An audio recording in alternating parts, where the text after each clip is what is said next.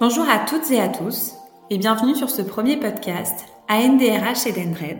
Nous avons le plaisir d'accueillir aujourd'hui Marie-Céline Plourin, directrice RSE de chez Edenred, et Denis Bouchard, expert en engagement associatif de la Fondation EDF. Bonjour à tous. Nous allons échanger autour du sujet suivant, RSE et business, la crise accélératrice de complémentarité ou révélatrice d'antinomie. Donc nous devons débattre sur le sujet de la RSE et du business. Alors la RSE, pour les entreprises, elle, elle implique une remise en question de la façon d'opérer, de délivrer leurs biens et leurs services. Autrement dit, elle implique une transformation euh, totale de l'entreprise. C'est un investissement, effectivement, mais pour atteindre une activité euh, durable et donc la pérennité de l'entreprise. Selon vous, est-ce que la crise que nous avons traversée a généré une prise de conscience à la hauteur des enjeux euh, auxquels nous devons faire face, tant les entreprises que les citoyens que nous sommes? Cette crise, sa première caractéristique, c'est qu'elle est internationale. Donc elle souligne d'une certaine façon à la fois l'interdépendance des différents pays, des économies, ce qui n'est pas franchement nouveau, hein, c'est quelque chose qu'on vit depuis euh,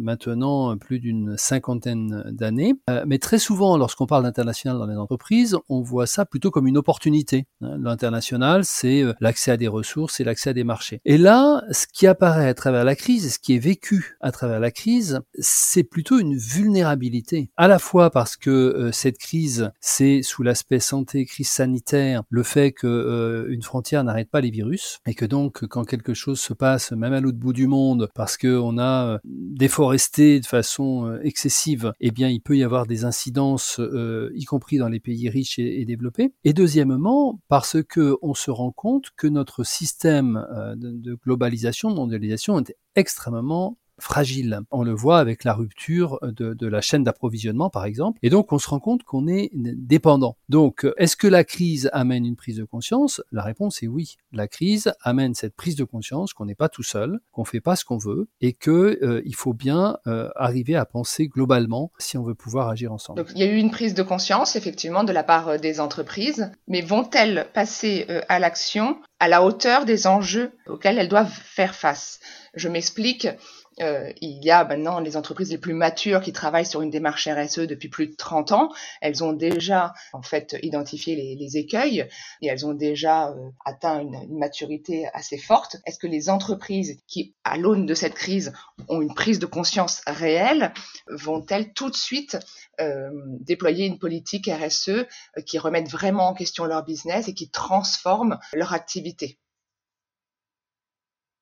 la question de, la dimension temporelle est essentielle. Euh, effectivement, vous l'avez souligné, la RSE, ça existe depuis, longtemps, hein, depuis les déclarations de, de M. Ribou au CNPF. Donc, sur le papier, les arguments de la RSE sont contournables. Le seul petit problème, c'est que le changement, en termes de comportement, en termes de politique, se fait rarement par l'intelligence. On, ne s'arrête pas de fumer parce qu'on sait que le tabac provoque le cancer. Euh, on s'arrête de fumer parce que c'est cher ou parce que c'est interdit. Voilà. Et bien là, il y a quelque chose qui est du même registre. Oui, on sait que la RSE est quelque chose d'extrêmement prometteur et sans doute d'indispensable. Pour autant, ça a du mal à, à, démarrer et comme vous le disiez, on a du mal à passer à l'acte. Là, ce qui est extraordinaire, c'est que on s'est trouvé plongé dans un univers transformé sous la contrainte. On n'a pas choisi de se confiner. On n'a pas choisi d'arrêter les déplacements. On n'a pas choisi d'arrêter de prendre l'avion. Euh, on, a été contraint à faire ça. Et une fois qu'on a été plongé dans le bain, ben on s'est mis à nager. Une fois qu'on a été plongé dans ce système de, de, de contraintes, on s'est aperçu que bah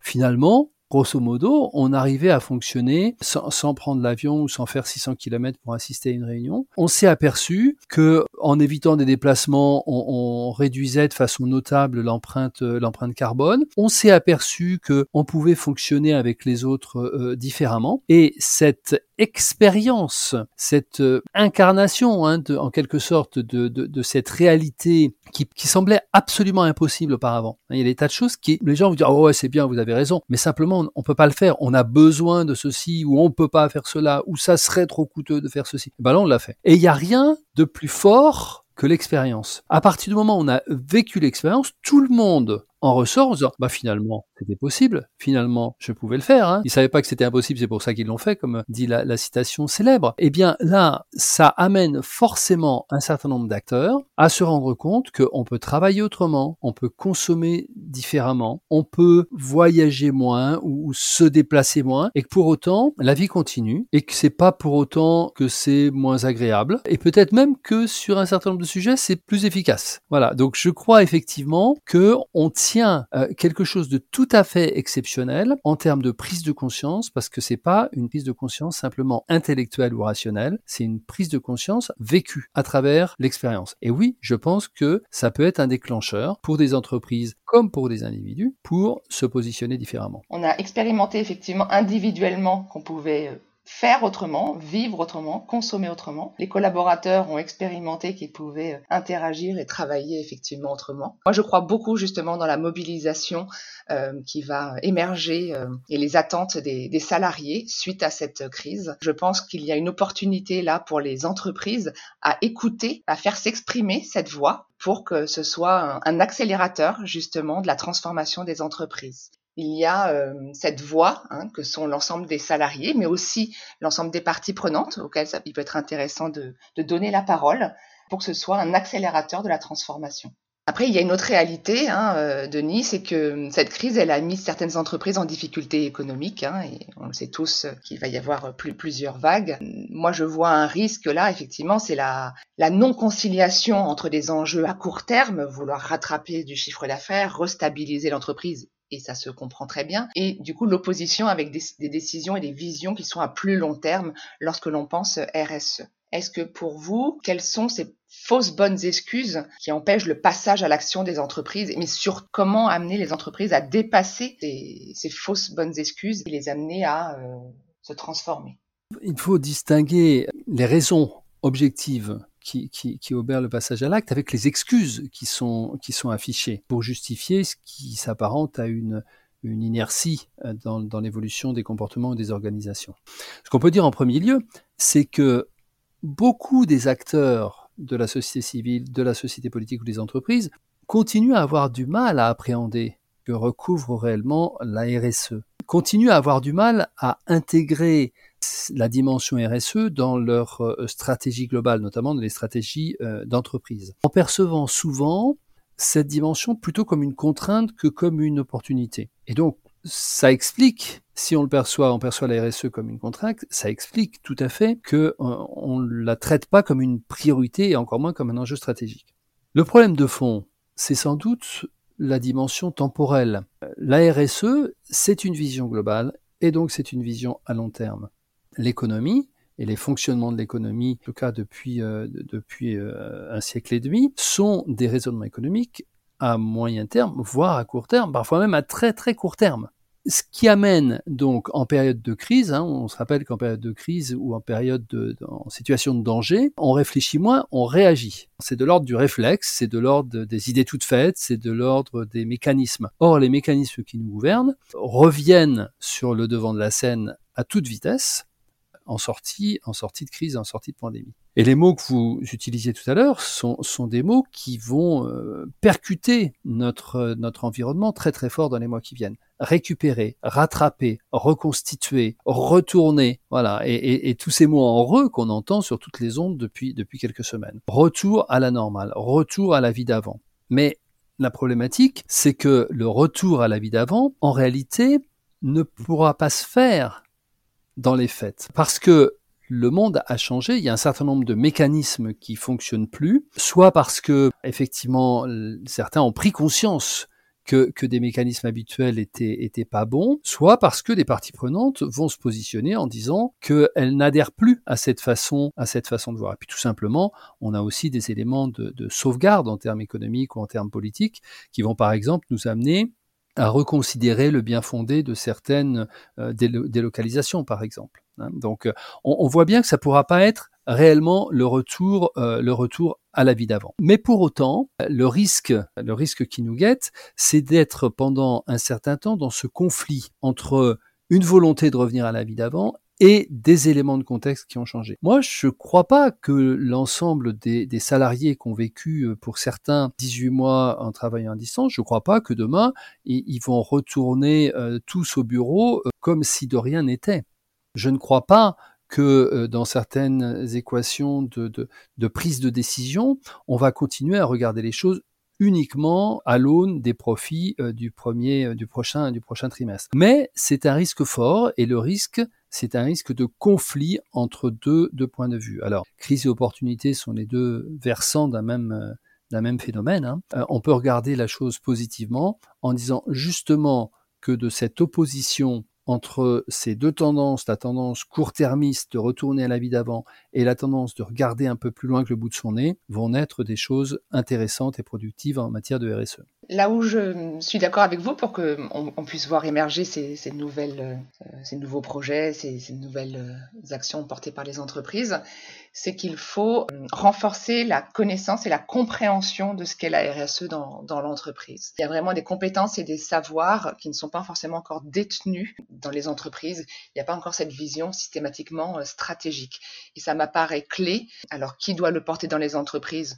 Je pense que ça peut être euh, aussi bien les salariés qu'une direction marketing, DRH euh, ou la direction générale, de faire ce travail de, monter en compétences et en compréhension de la RSE pour qu'elle s'intègre dans la, dans la stratégie. Et au même titre, en fait, que la digitalisation. La digitalisation, on voit bien que c'est devenu, c'est un incontournable euh, pour toutes les entreprises. Eh bien, il faut qu'elles appliquent ce même regard sur la RSE pour l'intégrer. Alors pour ça, effectivement, la question qui se pose, c'est est-ce euh, il s'agit de simplement de faire du déclaratif ou de l'affirmer, ou est-ce que on peut essayer de trouver des moyens pour faire que cette dimension de RSE soit, comme je disais tout à l'heure, un peu incarnée ou vécue. Et, ça, je pense que c'est une vraie piste de, de, développement que de passer par l'expérience. La crise sanitaire nous a donné piste intéressante de ce côté-là. Je pense qu'on pourrait, dans les, dans les mois qui viennent et dans les actions que nous mettrons en œuvre dans les entreprises, rechercher des pistes qui permettent que chacun se rende compte par l'action de ce qu'est la RSE et de ce en quoi c'est une dimension incontournable pour la stratégie des entreprises. Et leur pérennité.